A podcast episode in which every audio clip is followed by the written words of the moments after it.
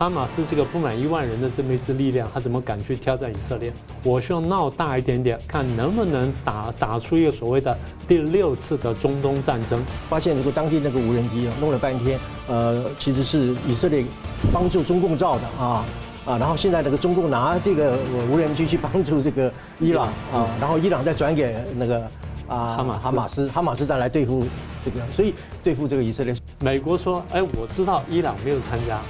他在讲什么？意思就是美国跟伊朗讲，也跟周边国家讲，只要你们不介入的话，我放手让以色列痛打哈马斯，那问题就结束了。我想用这个北洋的啊北冰洋这个战略呢，来做它的一个潜舰航母的啊一个呃藏身的地方。哈马斯帮助了旁边周边国家大多数国家的反对派，你觉得哪个国家现在愿意说刀头舔血去帮着哈马斯打这场仗？中共和俄罗斯的一个最后的一个暗黑的阴谋，就是在这个地方，啊，他们不希望美国离开中国啊，你最好美国永远住在阿富汗，或者是永远住在这个巴勒斯坦啊，你都不要回家啊。中共希望把美国引进去，他当然有这动机，问题是美国也算清楚我要不要进去，所以美国也得计算。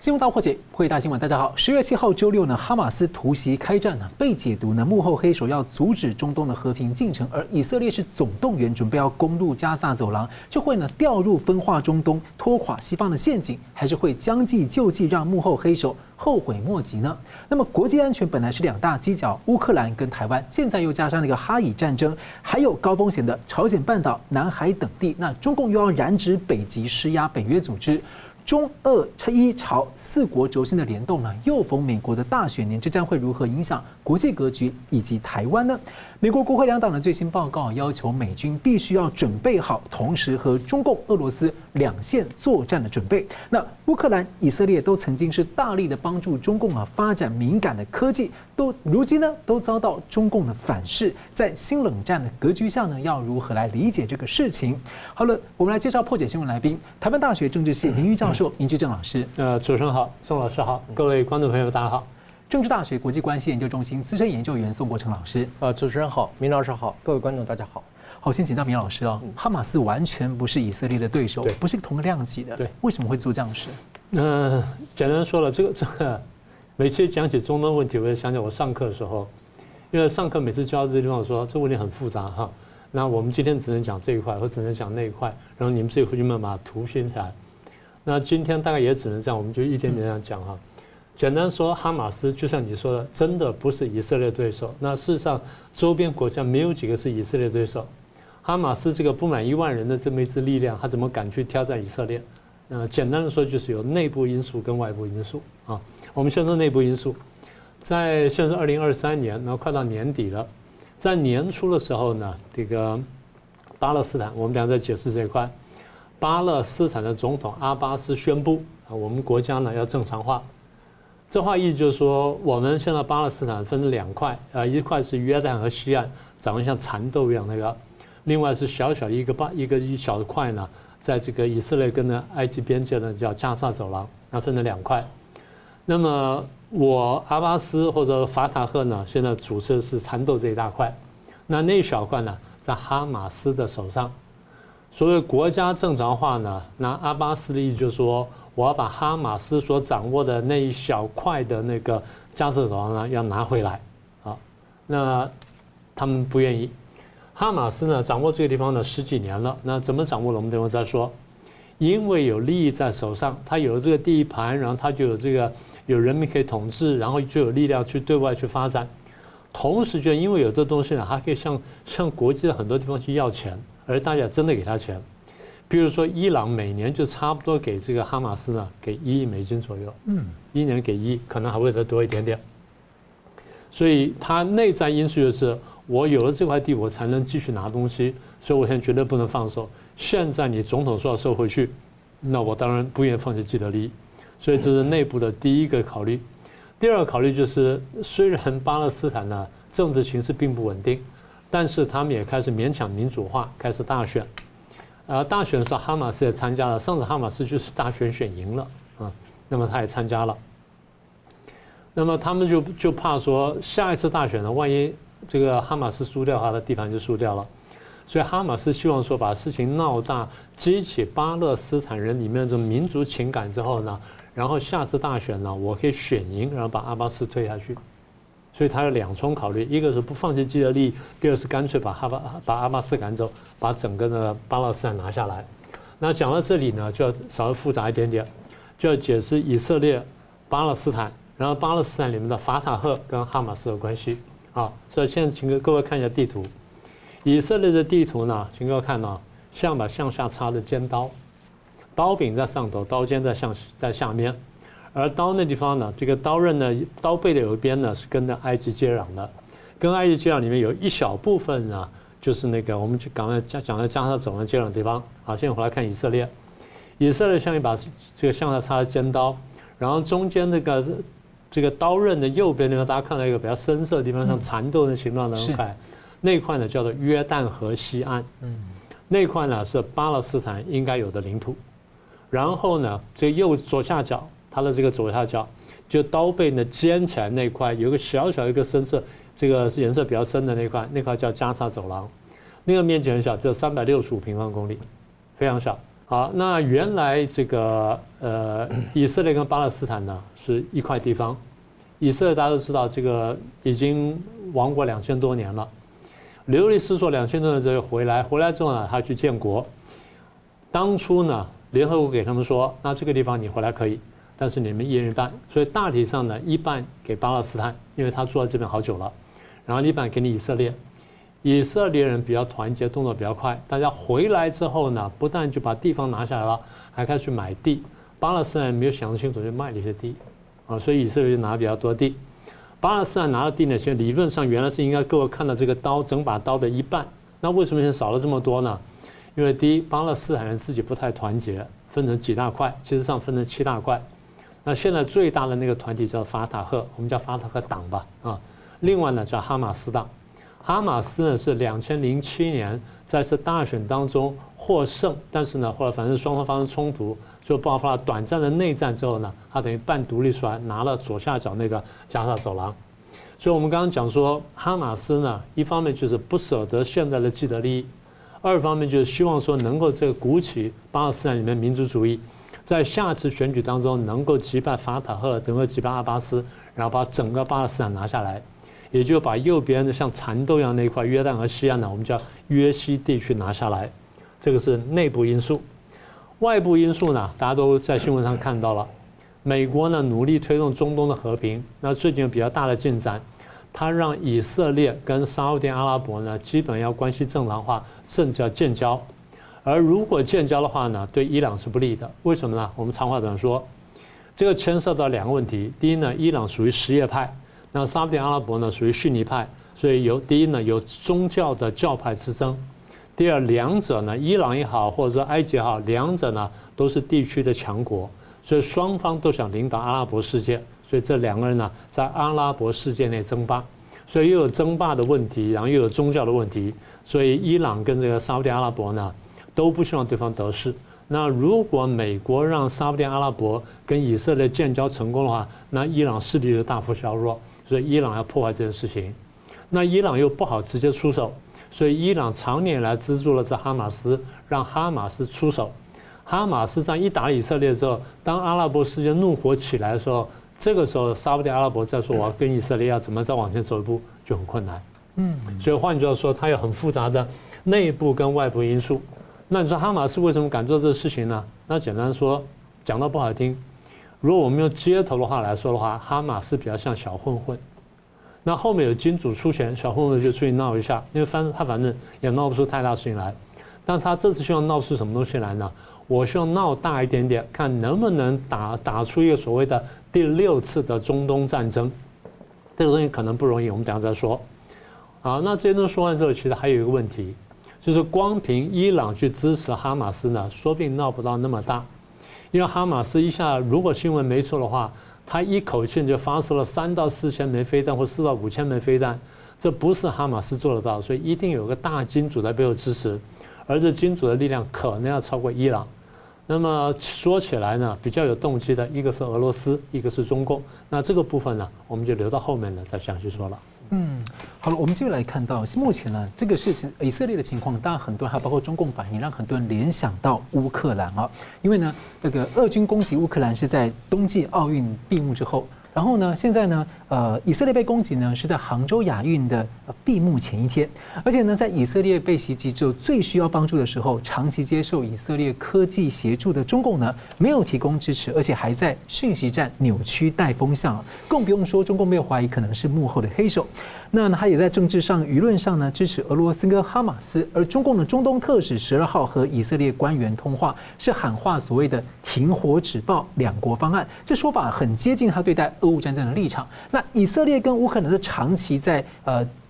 敏感科技或者经济等方面呢，来大力的支持中国，但如今是不是遭到中共的反噬呢？去年八月份呢，国外有个观察提出一个问题，说以色列在新冷战的格局下有可能保持中立吗？那观察指出，在俄乌战争、台海紧张，以色列似乎还有包括这个呃美中贸易战，以色列似乎在走钢索，想要在美中俄三方关系寻找平衡点，但极其困难。我想请教呢，宋老师你的看法？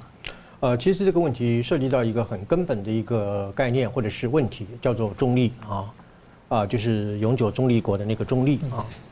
呃，当前世界上基本上大概存在了几种形态的中立啊。首先，第一个像呃北欧，我们比如说像以瑞士来说的话啊，呃，他们叫做永久中立国，我把它称之为叫做世外桃源的中立啊，啊，采菊东篱下，悠然见南山啊，反正啊与世无争嘛哈，所以在国际政治上。啊、我不犯你，你也不要来犯我哈。我觉得这是一个真正的实质的，或者说我们在国际法或者国际政治上来讲的话，一个真正具有意义的哈啊，一个具有实质内涵的一个所谓的中立啊。那么第二个中立叫做中共啊，中共的中立我把它称之为怎么样？黄鼠狼给鸡拜年的中立啊。黄鼠狼给鸡拜年中立，就是说这是一种假性的中立啊，就是我表面上我跟讲中立啊，然后我后头实际上是包上了我的战略阴谋，甚至更啊暗黑的一个阴谋在里面。呃，我们就讲三个例子吧，哈，俄乌战争嘛，啊，俄乌战争，它不是也讲中立吗？一开始讲中立嘛，啊，呃，到此为止啊，到今为止，他不愿意去承认俄罗斯是侵略乌克兰嘛，哈，呃，所以他这个中立呢，其实就是假性中立，就是我一直过去所讲的，就是那个叫做假中立，然后暗挺俄，结果是真反美的这样的策略啊，呃，所以你看看他这个中立哈是有附带条件的，他所有的和平方案或者是所谓的政治解决方案，都是后面有附带的一个前提的。啊、这种假性的中立，你譬如说，一定要首先尊重俄罗斯的安全的一个考量啊，因为北约东扩嘛啊，呃，所以在这种情况之下，才有可能去政治的去解决俄乌的一个啊危机啊，不是侵略啊，是危机的问题。所以你看，这个就是黄鼠狼啊，黄鼠狼在给这个啊全世界拜年啊，那实际上它历史是在挺这个俄罗斯啊。还有一个例子，我们大家最就是我们自己台湾的例子啊，两岸之间不就是要以一个中国为前提的呃这种和平统一吗？啊？呃，我告诉你啊，没有前提、没有预设前提的一个和平方案，或者是中立的一个主张，通通都叫做假性中立，或者叫或者叫做假性和平啊。呃，所以啊，你看这一次啊，这次很明显的看出来，你说呃，他又提过两两国方案嘛，哈，待会我讲说他是怎么样跟哈马斯勾结了哈。呃，他又提过两出两国方案嘛，好，被这个以色列驻这个中共大使讲说，当一个人在路上被屠杀的时候，还有什么两国方案可以讨论嘛，哈？而且哈马斯的两国方案是，他是不接受要要消灭以色列为前提的方案，对，对，但是反而是法塔赫是可以接受并存的，对，所以他的两国方案本身你要预设一个前提啊，首先要怎么尊重巴勒斯坦人的独立建国的情况之下。才有可能推动所谓以两国方案为基础的中东和平。你看，这个就是黄鼠狼又在给鸡拜年。但他又挺一个要消灭消灭以色列的哈马斯。啊，暗藏的一个就是他是暗挺啊巴勒斯坦嘛啊，呃，然后叫两个人要克制哈，两个人要要要停火等等。这个就是我所讲的啊。啊，另外我们讲到以色列了哈，以色列，嗯，我我把它称之为叫什么？脚踏两条船的中立啊。呃，实际上在俄乌战争当中里面，它分别是跟乌克兰还有俄俄罗斯是保持良好的关系啊。呃，我再讲一句啊，长期以来，以色列是一个中共在科技和军事发展上没非非常重要的一个幕后推手啊啊，呃，无论是在很多高端的科技的研发上面，还有武器的这一种啊合作方面，以色列一直是在帮中共的啊，呃，所以，比如说我们刚刚我们事先在跟米老师聊天的时候，米老师也提供一个讯息，就是说，发现如果当地那个无人机啊弄了半天，呃，其实是以色列帮助中共造的啊。啊，然后现在那个中共拿这个我无人机去帮助这个伊朗啊，然后伊朗再转给那个啊哈马哈马斯哈马斯再来对付这个，所以对付这个以色列，所以以色列是自己造武器来对付自己。刚刚明老师所讲的啊，呃，所以他这个是啊吃力不讨好啊，呃，特别是说这个他对于这个中共啊，呃，除了我们刚讲那个技术的援助之外啊，一直就是在中共和美国当中里面试图你如您所讲要走一个这个平衡的一个战略，讲白了就是脚踏两条船啊。那实际上脚踏两船，最终一定是落海溺死了啊！所以这一次你看看你发生了这个事情的时候，中共是谴责巴勒斯坦还是支持你啊？啊，很明显的说你就被中共给反咬了嘛哈！那乌克兰更可怜了，乌克兰当年苏联解体之后，乌克兰是中共的一个呃军事现代化一个非常重要的推手啊。现在他们这个要要那个非常耀武扬威的那个呃叫什么号呀？辽宁号是吧？辽宁号本身当时是从乌克兰的那个破船。呃，运过来让它重新改造的啊，呃，还有不只是这个关于航母的一些技术，乌克兰等于就是说对中共的这个军事现代化本身呃做了很大很大的协助，这些国家通通都被今天的中共背叛了啊，就您刚讲的反噬啊，呃，非但没有帮助你啊，甚至还站在他你的对立面啊，呃，来与你相对立啊，所以我就说这个以色列也好，乌克兰也好，呃，我坦白讲就是一个非常重大的一个战略的一个错误哈。最后我要讲我们台湾可不可以中立哈？呃，台湾没有中立的立场啊。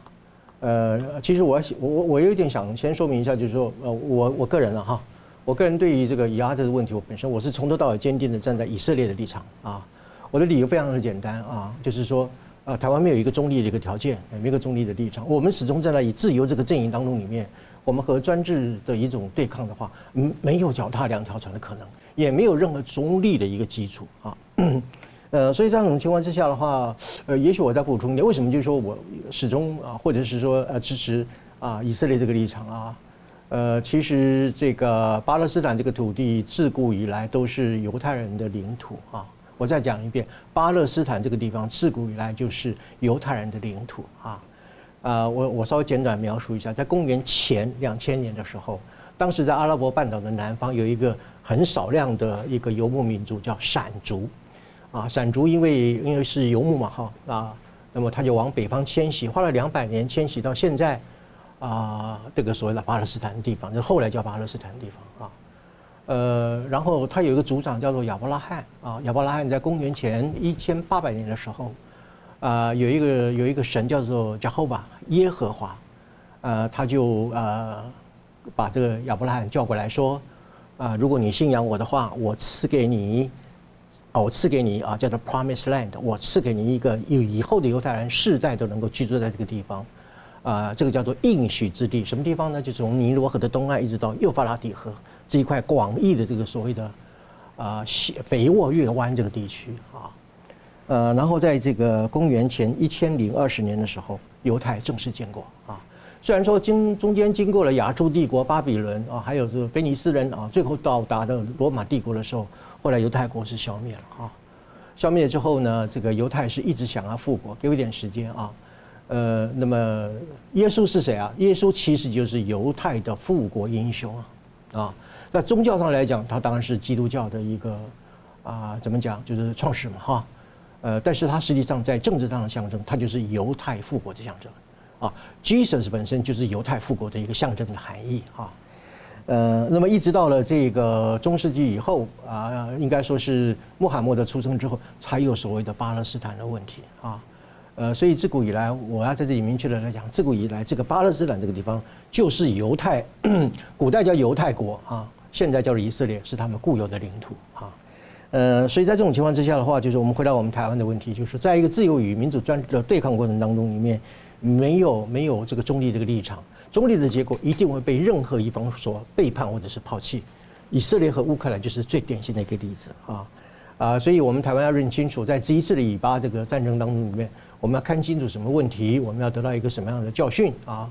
啊！那么那么我们要重新考虑到，就是呃这场战役当中，你们对于我们台湾的安全有些什么样的启示啊？我们要有一个新的啊一个战略这个对应。因为老师刚刚提到那个瑞士的中立性很有意思，因为瑞士其实它是有这个议会是有支持台湾的。对。另外呢，在俄乌战争当中，它其实也选择了支持这个呃反侵略的一方，它是有表态的。对，是的，是的。好，我们休息一下，马上回来。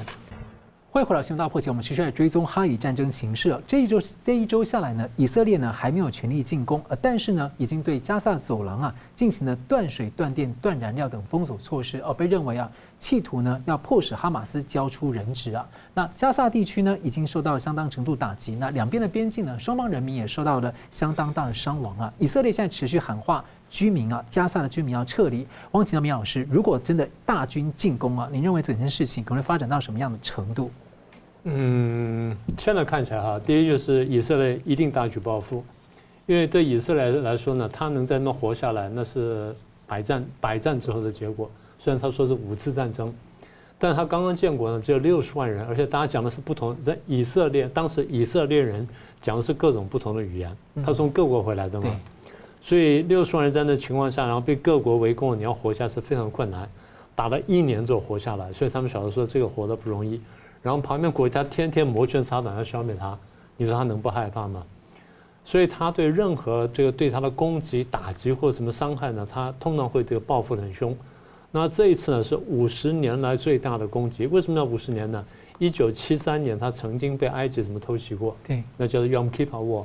当时他最早呢打得非常惨，那后来反击呢，当然打得非常非常棒。所以这场呢对于以色列来说，这是五十年来最大的耻辱。这个报这个仇我不报是不行的，否则我活不下去。这第一点。第二点呢，以色列现任总理呢叫纳坦雅胡，大陆翻译叫做纳坦尼亚胡，他多了一个音，纳坦雅胡。纳坦雅胡这次在事情爆发的时候，他讲了一段话，大家可能没有注意到。我仔细看一下，发现有点意思。他第一呢，他说你哈马斯呢马上交出武器，马上投降。第二，加沙地区现在的情况必须做彻底的改变。好，那这话什么意思呢？我们来讲一下。呃，以色列呢，呃，经过多任总理，以色列过去总理呢，多数都是军人出身啊，他的高阶官员很多军人出身，因为他是一个四战之地。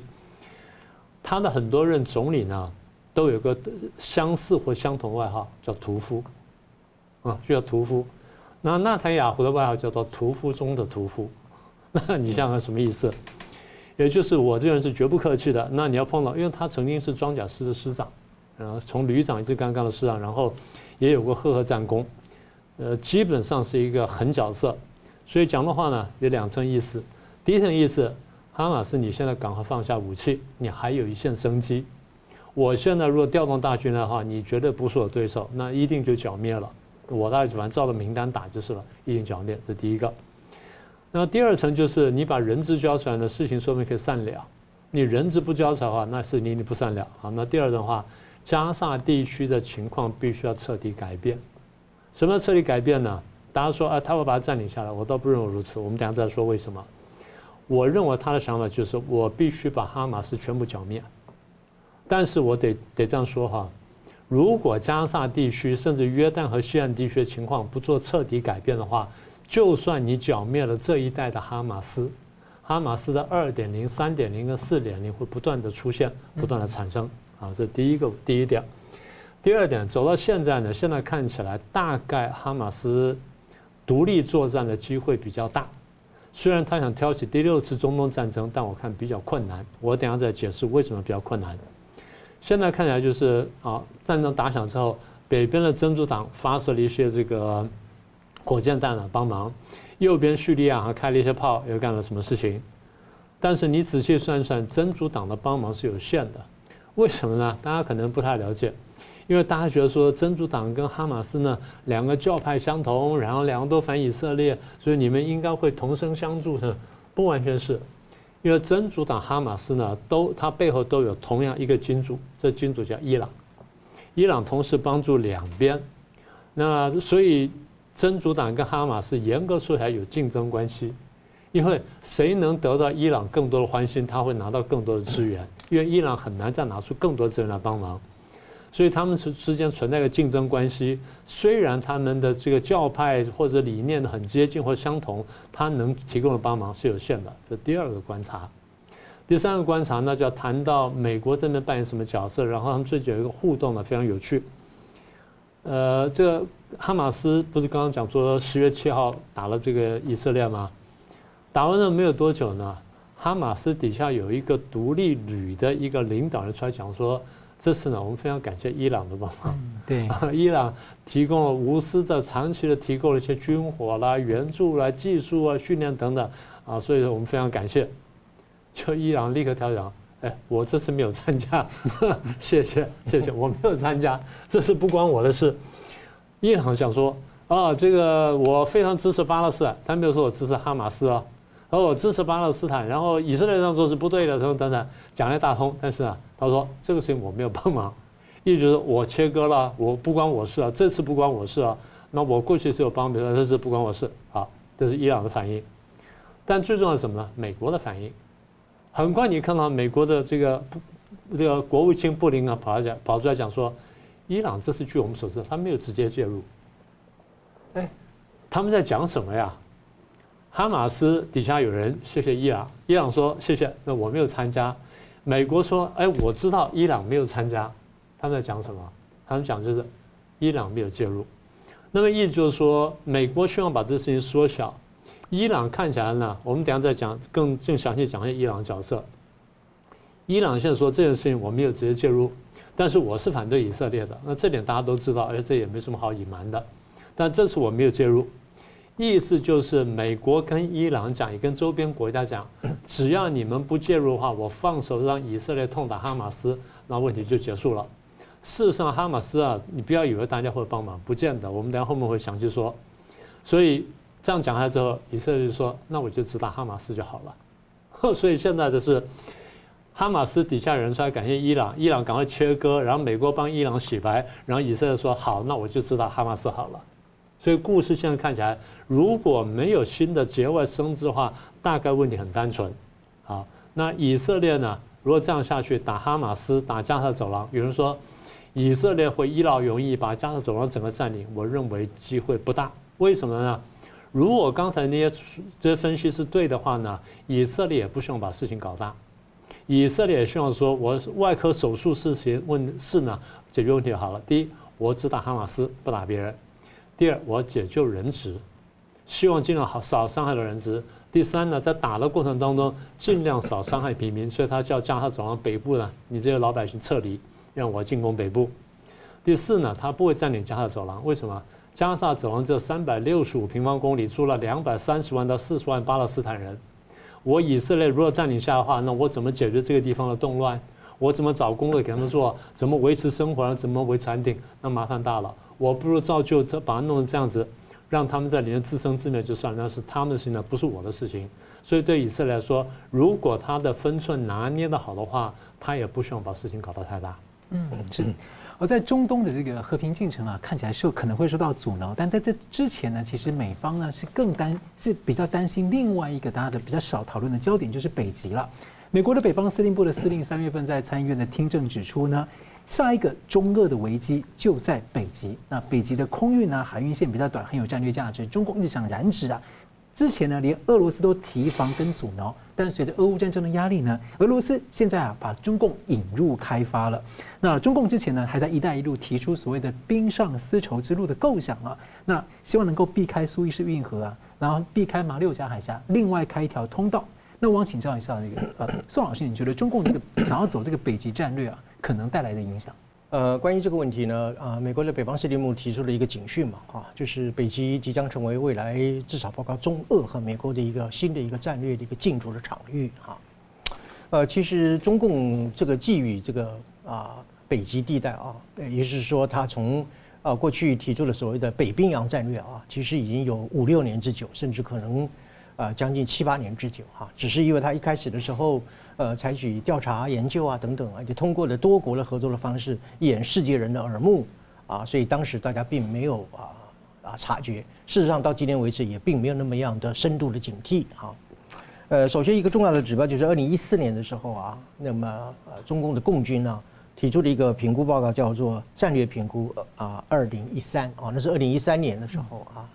呃，他提出一个就是说是呃，强调中共要积极去开发这个啊北极地带，特别是海洋的一个航运还有资源的开发啊。另外就是说啊，在这个地方本身进行一种叫做呃，在我看来是一种叫做战略先占的啊，或者是战略占据的一个啊这样的一个姿态啊。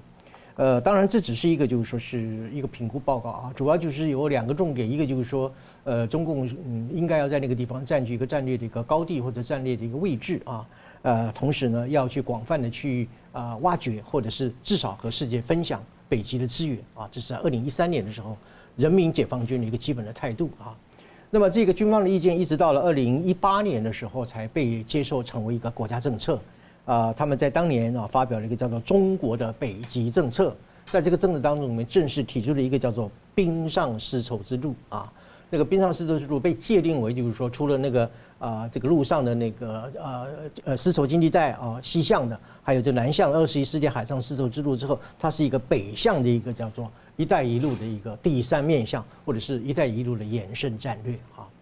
呃，所以在这样的二零一八年的这个中国的北极政策出炉之后啊。呃，那么北极啊，中共就制定了它的所谓的北冰洋这个战略的政策啊，啊，当然它是啊有分几个阶阶段啊，啊，第一个阶段就是首先宣布中国是一个怎么样，叫做类亚极国家啊，或者是叫近这个北呃类北极国家，或者是类亚极呃类北极国家啊，意思就是说中国有这个资格啊，基于它是一个近北极的国家去分享呃开发啊，那么北极的这个资源，当然资源的意义非常的非常的广泛啊。第二个就是他积极加入，就是说，啊，从一开始以来共同去开发研究北极地区的一个啊组织，叫做北极理事会啊。先前是俄罗斯挡他啊，因为俄罗斯怕中共来侵略他这个在北极的利益啊。可是后来因为俄乌战争，中共也无呃那个北俄罗斯也无暇顾及。那么第二个策略就是通过各种啊所谓的国国际合作来进行对北极的调查啊、探勘啊等等的啊。呃，一方面是要降低它的一种啊，以免给人家叫中国又威胁的这样的一种啊顾虑；一方面本身也要降低它的啊一个身身段了啊。呃，那么譬如说到今年为止呢，它一共已经完成了八项啊八项以上的那个呃各种的研究计划啊，还有完成了五次的一个实地的一个啊应该讲开发吧，或者是啊调查等等的哈。呃，那么中共在这个过程当中里面，它图谋什么东西呢？啊？我来一一跟各位说明一下哈，呃，由于气候的暖化啊，北极的这个冰层慢慢的溶解，呃，所以而且地球的资源啊，就是北极以外其他的地带资源日渐日渐的枯竭啊，所以北极的资源就本可以成为就是地球这个资源入呃逐渐枯竭之后的一种第二的一个替代能源的一个地区啊，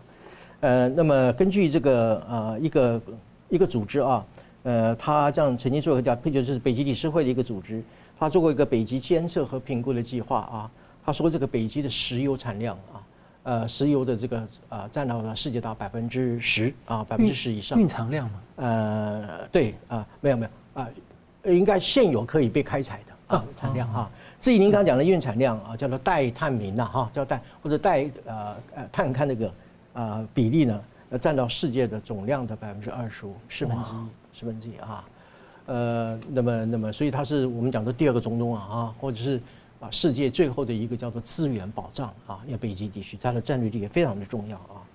那么，中国中共在图谋什么东西呢？啊，图谋三个利益。第一个呢，呃，你从这个商业航运或者是贸易成本来说的话，假如我们从中国的上海以北的港口要到达北美的话啊，啊，它比传统走那个巴拿马运河啊，呃，那么它省掉多少成？呃，省掉了一个航运的距离有。两千到三千五百海里的距离啊，呃，那么如果说是从这个上海要到欧洲啊，到欧洲可以缩短到百分之二十五到百分之五十的这个航程啊，那么它可以减少多少贸易成本呢？五百到一千三百亿美元。我们从地球的一个球体力学角度来看啊。呃，因为北极是立于这个圆那个圆轴的圆轴的那个中心啊，所以在这个圆轴这个中心当中里面，几个重要的一个国家哈，近近北极的一个国家，你要像美国、加拿大啊，然后中共还有俄罗斯等等，当然可能还包括芬兰啊啊，这个瑞典这些啊中型的小国，它是一个这个在整个球体力学当中里面跨越三大洋当中里面一个最短的距离。我们搭飞机到北美的时候，为什么要去飞那个？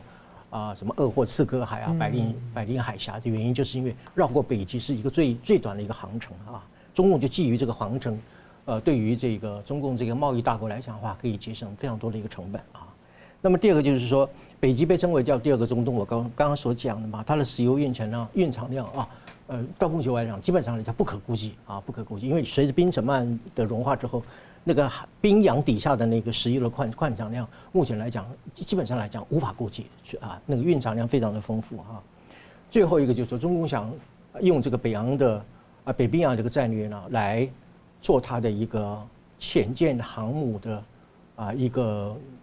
呃藏身的地方。哇，潜藏身的地方啊？为什么？因为北冰啊，北冰只要超过一公尺啊，它就能够阻挡这个侦察卫星的一个电磁波啊。所以北极是一个最好的航空母舰，还有核动力的航空母舰，一个隐身藏匿、准备备战的一个最好的一个场域啊。所以中共的终极目标就是要去夺得北极海，在航母、潜舰啊，以及甚至可能包括核导弹的潜舰，一个非常好的一个海军基地，巨大的一个海军基地啊啊，这个是我认为中共它在北冰洋战略当中里面最后的一个目标。因为它这样等于是对北约国家对美国的那个核导弹威胁又更加更增加了。他如果在那边能够建立一个特别我们讲说核放放射的一个基地的话，他可以用最近的距离同时对付美国，也同时对付俄罗斯啊，甚至可以对付欧洲所有的国家，那乃至于东北亚的所有的国家。嗯，好了，感谢我们休息一下，马上回来。欢迎回到新闻大破解。哈马斯袭击以色列呢，被认为呢是可能会中断以色列跟沙特的和平建交进程啊，会颠覆掉美国打造中东和平稳定结构的努力，把西方联盟呢在未来拖入一个黑洞。那中国大陆的原媒体人赵兰健呢，他不久前引用内部消息来源披露，认为说啊，习近平酝酿跟普丁联手推出所谓的大怪招啊，可能包括了多种类型的联合超限战，而这也让人想到习近平在三月份跟这个普丁所说的。百年变局，我们来推动。那赵兰健十一号也受访分析，认为这个哈以冲突呢，让他联想到跟这个怪招可能是其中一部分。希望请教呃宋老师，你怎么看说哈以冲突对国际格局的影响？好的，首先我认为哈以战争基本上它不是一个单纯的一个双边的国家之间的冲突啊，不是一个双边的一个冲突啊。基本上我把它看成，我把它定义为就是我这两天讲了一种叫做啊这个双重的代理战争啊。呃，所谓双重的代理战争，就是它有三层的一个结构啊。第一层呢，就是啊幕后的这个委托人或者是支持者啊。很简单来讲，就是中共或者是俄罗斯啊。那么中间有一个叫做什么东西呢？叫做一个军需或者是材料的一个呃转包商啊，承包商啊。啊，伊朗、叙利亚和黎巴嫩都有可能。那么最后才是哈马斯这样的一个愚蠢的武装组织所执行的一种叫做执行代理的一个啊突击行动，我把它称之为一个像三明治一样的一种叫做双层代理战争的一个结构啊。那么这个结构本身目前最重要的问题就是说它会不会扩散啊？它会不会仅仅是从以哈之间啊呃在这种双边的这种冲突，不管你是宗教的也好，领土的也好啊冲突。会不会因为它本身是一个所谓的双重代理的结构啊，把这些中间的承包商乃至于幕后的这个委托人，那么一一依照一种叫做呃漩涡卷入卷入这个原理呢啊，然后一一把它给拖出来。那么如果拖出来的话，那么这这样的一个战争可能就会逐步的来扩大啊。呃，那么所以今天我就认为，就是第一个会不会产生一种就是。啊，漩涡卷入的一个效应啊，你譬如说，呃，以色列最近去轰炸这一个叙利亚的机场嘛，哈，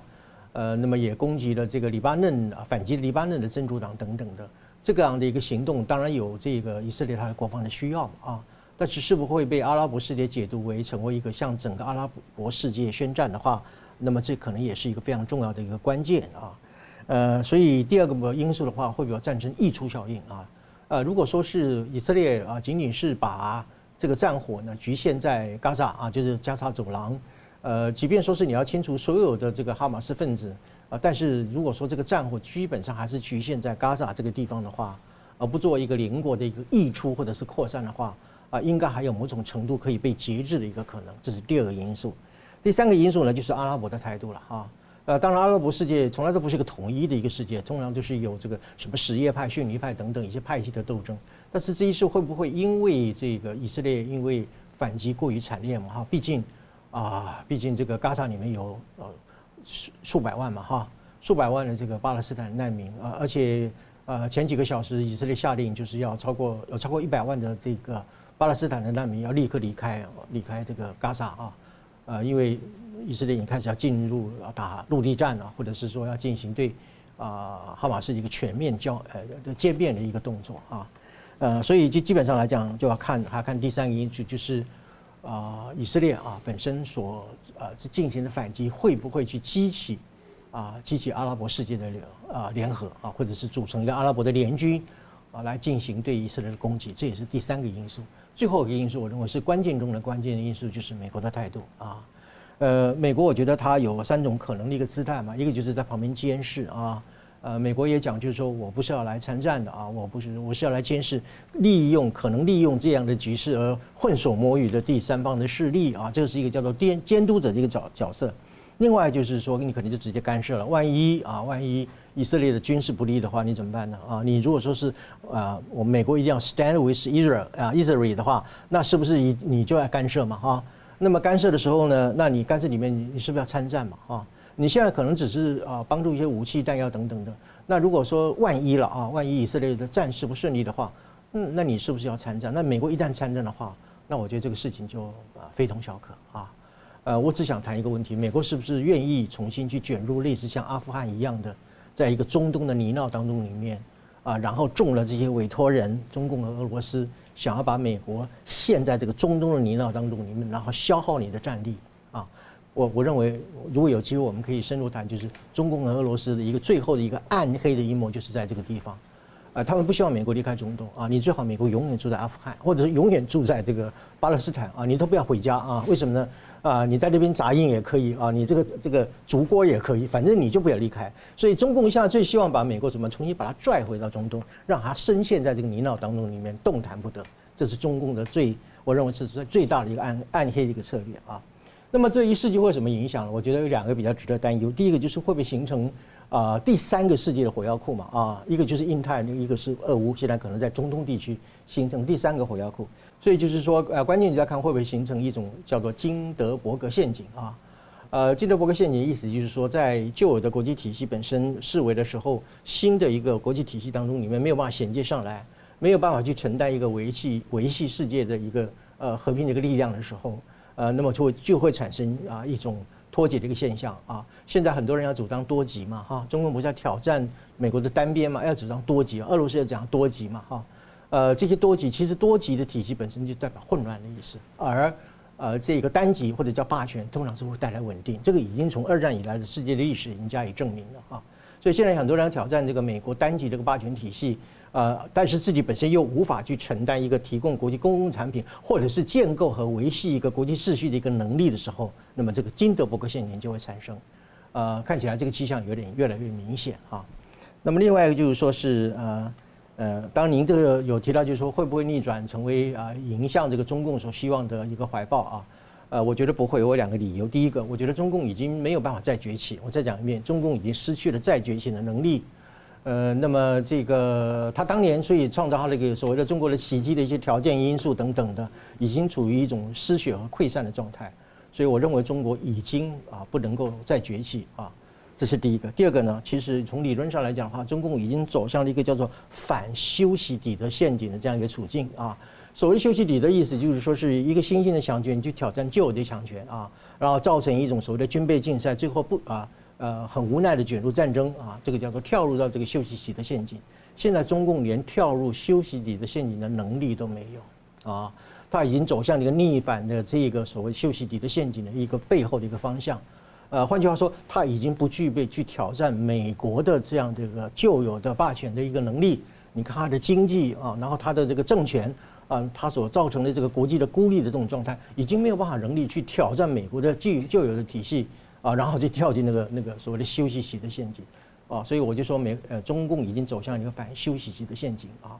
所以呃大家不要太担忧啊，即便有什么样的一个纷乱的一个局面，乃至于背后有中共这么巨大的暗黑的阴谋，这个世界体系基本上啊还顶多是出现一种啊啊金德伯格陷阱的一种征兆啊，呃我我不认为它会转向或逆转成为一个啊有利于中共和俄罗斯的这样的一个情况。嗯，感谢。我们继续看到，在叙利亚炮击以色列之后呢，以军呢也轰炸了叙利亚的两个机场，阻止伊朗来提供援助。那伊朗呢则喊话阿拉伯国家来反对以色列啊。那这场事件看起来还是有可能闹大。我想请教明老师哦，对于国际政治，特别是台湾呢，您觉得可能有什么冲击？呃，先说国际政治好了。我们刚刚前面留了一个话题没有讲，就是哈马斯呢希望他挑起第六次中东战争，但我一直跟大家讲说，不是不会爆发，但不容易爆发。我们先比较详细讲为什么不容易爆发。嗯，我们现在大请大家看一下地图哈，大家看过以色列地图。我们从北呢，从十二点钟方向，然后顺顺时针方向讲下来，最北边是黎巴嫩这个国家。你说以黎巴嫩来说，他想不想打以色列呢？想打以色列，但他有没有能力打以色列？他没有能力打以色列。他在四十年前被以色列几乎灭国，然后最后以色列是退兵了，然后退兵之后，那南部那块地方呢，被真主党真主党占下来。真主党呢是挺这个哈马斯的，但是真主党呢是挑战以挑挑战黎巴嫩政权的。哦。所以黎巴嫩也希望说真主党被消灭，所以黎巴嫩很希望真主党这次跳进战争里面去，然后被以色列消灭。嗯，所以在这情况下，你说黎巴嫩自己跳进战争里面来打以色列，这机会不大。我不能说没有，但机会不大。这第一个国家，第二是叙利亚，叙利亚看起来有条件。然后刚刚说机场被轰炸了，但你不要忘记，我刚刚不是讲了吗？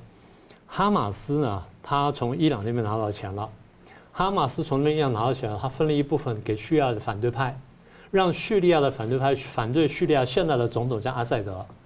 所以你说现在的叙利亚的总统有没有兴趣真正帮忙哈帮助哈马斯呢？他也希望以色列把哈马斯消灭掉，对不对？好，这第二个国家，第三个国家是约旦，约旦呢，请各位看，就在这个蚕豆的这个东边那个地方，然后这条就叫约旦河，所以约旦河以西呢是这个以色列跟巴勒斯坦，约旦河以东呢就约旦。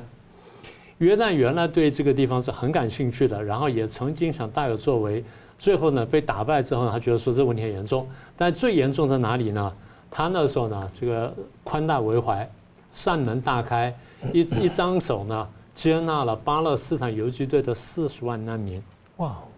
四十万难民，非常够意思。但是呢，这个难民搞得他现在焦头烂额，所以生活呢有点下降，对他来说。如果卷进这里来呢，比较麻烦，所以呢，宁可以色列在以色列继续强大留在这里呢，帮他挡住巴勒斯坦。所以约旦呢要参加战争的机会也不大。事实上，在我看起来，约旦如果算清楚啊，他会偷偷帮助以色列。哦，这你要你得想清楚，他们的关系很复杂。所以阿拉伯世界比我们想象中复杂太多了。好，这是第三个国家，第四个沙乌地阿拉伯。沙乌地阿拉伯呢，原来是准备跟以色列和解的。现在他只是变成不能和解或暂时不能和解了，他也很讨厌哈马斯，你破坏了我的大计划，所以你说他现在要帮哈马斯打仗，这机会也不太大。好，再来是左边埃及，埃及，请各位看一下地图，我们不讲他那边是跟那个加沙走廊接壤吗？然后更多的是跟以色列接壤吗？大家都看到以色列建了围墙，把这个加沙走廊包起来了，但是加沙走廊的那一块。啊，那一块是跟埃及接壤的。埃及在那边干什么？埃及建了围墙。嗯，埃及也建了围墙。以色列开始建围墙，找埃及建围墙。埃及围墙建的比以色列要快。啊，请各位注意啊，埃及建围墙干什么？挡住巴勒斯坦难民不跑进埃及来。这里面故事很复杂，我就不详细说了。所以他大建围墙，然后这是第一个因素。第二因素是，埃及里面有个反对派叫穆斯林兄弟会，我就不多讲了。穆斯林兄弟会反对埃及现在的政府，但是呢，哈马斯又支持穆斯林兄弟会，所以你觉得旁边周边国家这样数起来，哈马斯帮助了旁边周边国家大多数国家的反对派，你觉得哪个国家现在愿意说刀头舔血去帮着哈马斯打这场仗？很多人可能甚至希望说，以色列你在这个把哈马斯干掉，我们大家过好日子。但是呢，他们一定要讲，我们要支持穆斯林兄弟，我们要支持阿拉伯，要支持什么？所以多数呢会讲话力挺。那只能说，可能多数国家是口惠而实不至。那真正会帮忙是谁呢？伊朗。但是请各位注意啊，伊朗跟以色列是不直接接壤的。伊朗要打以色列，以色列要打伊朗呢，双方要以远距飞弹互攻，这不是不可以做，可以做的。那问题是，他要不要做这个事情？啊那所以美国开了第一艘、第二艘航母，现在进来了，两个航母这个打击巡舰或者两个航母战斗群进来，就是要镇压场面国家，你不要轻举妄动。你轻举妄动的话，我不用帮你以色列打，我打你就行了。所以你们给我乖乖待着。那这样讲完之后，我不是说旁边国家都不会帮忙，旁边国家大部分第一是口惠而实不至，第二除非糊涂或除非误判，否则大概不太可能帮忙。啊，这是第一个大的因素。第二大因素就是油价的问题。目前打的地方呢，请各位注意是没有产油的，所以对油的这个冲击不大，它只冲了一天，然后油价又回来了，啊，这是一个金融界朋友提醒我的，我得公开感谢一下。所以沙乌地呢，它可以操控油价的，伊朗可以操控油价的。那么沙乌地现在看见这情况的话，他没有必要去破坏美国那盘棋，所以他不会，他没有意愿把油价拉上来。那剩下就伊朗，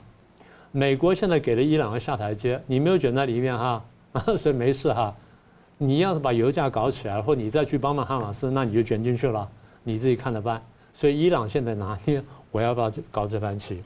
那么也就是把油价因素考虑进去，只要不打到产油区，大概问题不是很大。所以现在真正会支持他的大概剩下伊朗而已。那现在问题是伊朗会不会帮，然后帮到什么程度？啊这是第二大的问题，第三个大问题呢，就回到你刚你们刚刚谈了一点，就是中共和俄罗斯呢，是不是在后面搞鬼？应该这样说，如果中东地区问题闹大的话，对中共对俄罗斯来说是一个天大的好事情。我们过去讲过，中共看俄罗斯俄乌战争呢，就是以下士对上司眼光去看的，所以战争拖得越久越好。那现在这个场战争没打完，然后另外地方又爆发事情，那最好，为什么呢？你贝多利分。用这兵法角度来说，叫做行敌，就形状的形，行敌就是主动操控敌人，让敌人这个陷入陷阱。所以刚才这个宋老师讲说啊，把这个中共引进去，啊，把这个中共希望把美国引进去，他当然有这动机。问题是美国也算清楚我要不要进去，所以美国也得计算。那么也就是我们不能排除中共跟俄罗斯搞鬼。那么除了这之外，还有谁呢？北韩可能会不会打南韩？然后这乱起来的时候，中共会不会打台湾？这些都是美国要列入考虑的。好，那么所以结论就是，如果以色列打得很快，然后规模缩得很小，冲击就很小。那如果说这个旷日费时的话，那可能会有变数。我们还别忘记两件事情：第一，呃，美国的总统大选，嗯，然后第二呢，有些国家可能误判，除了中共之外，北韩、以色列、伊朗在其他国家，只要大家不误判的话，这件事情呢，大概不会闹得太大。但是如果排误判的话，那这个东西就很难计算了。那个时候我们得重新再来计算过。嗯，感谢。好了，节目最后我们请两位跟一分钟总结讨论。明老师，呃，第一呢，我就是刚刚我说的，第一件事这个事情呢可大可小，呃，在于两个考虑吧。第一个考虑就是以色列呢打加沙总要力度，只要他这个拿捏的好的话，大概以色列不会把事情闹大。第二句我刚刚讲说，周边国家加上美国在内，大家不误判啊，像中共在内。大家不误判的话，那事情就会少很多。但是第二点呢，不管怎么说，这个事情的发展对中俄是有利的，所以他们希望看见事情延长跟闹大。那么问题是，他有这动机，他有这能耐呢？我们再往下观察。第三讲了我们自己了，不管怎么样，国际局势牵一发动全身，所以台湾一定要小心，小心什么呢？小心中共误判，利用这个时机呢干什么事情？更加上年底我们两边都有大选。所以中共一定会利用各种各样的事情打认知战，这是我们台湾人呢特别要注意的地方。宋老师，呃，基本上我们今天谈了三个问题啊。第一个就是说，呃呃，谈到就是说所谓中立的问题啊，呃，特别就是我们提到了，就是过去以色列和乌克兰在帮助实现中共军事现代化当中里面做出了很多的一个协助和努力，而今天在重要的危机当中里面却被中共所抛弃，被中共所反噬啊。从这次的以哈的这个战争冲突里面，更可以看出来，呃，中共基本上是完全不支持以色列啊，而且就是很清楚的是挺啊巴勒斯坦哈，呃，所以在自由与专制的对决当中里面，不要去妄想有什么样的一个中立的可能，也不可能有什么样等距的一个机会啊，呃，唯一的一个选择就是选边，而且要选对边啊，这是我第一点我所讲的。呃，长期以来，中共因为呃偷偷摸摸的采取一直非常低调的一种所谓的国际合作啊。啊，和共同开发的这样的一个耳目呢，其实对于这个北极的一个资源的掠夺，已经是谋划了许久，至少也有将近六七年之久啊。呃，我们要特特别的注意啊，特别是从全球战略角度来看，啊，中共如何啊这个推动所谓的北冰洋战略，呃，其中它谋得了这个想要谋取三个利益，一个就是商业海运和啊贸易的一个呃利益啊，另外一个就是说，呃，作为一个中共未来一个啊在中。国和中共和美国还有俄罗斯这样的一个三角的一个战略角力当中，里面一个非常重要的新的一个角力的一个战场啊。那么第三个的话，就是说，呃，如果说中共在军事的一个战略上占据了一个北极的优势的地位的时候，它就能够形成对俄罗斯和美国的一种战略支配的一个地位啊。呃，所以呃，这是讲的第二点哈。那么第三点呢，就是谈到就是说关于啊这个以阿的这个冲突哈，以哈的这个冲突啊对未来时局的影响，呃，我觉得大家不必担忧啊。呃，基本上对于呃自由体系。啊，所建构了目前这样的一个国际体系啊，虽然有短期的一个震荡，但是没有办法去颠覆，也不可能对于自由的自由体系造成重大的伤害。嗯，我非常感谢两位精辟的分析，感谢观众朋友的参与。新闻大破解每周一、三、五再见。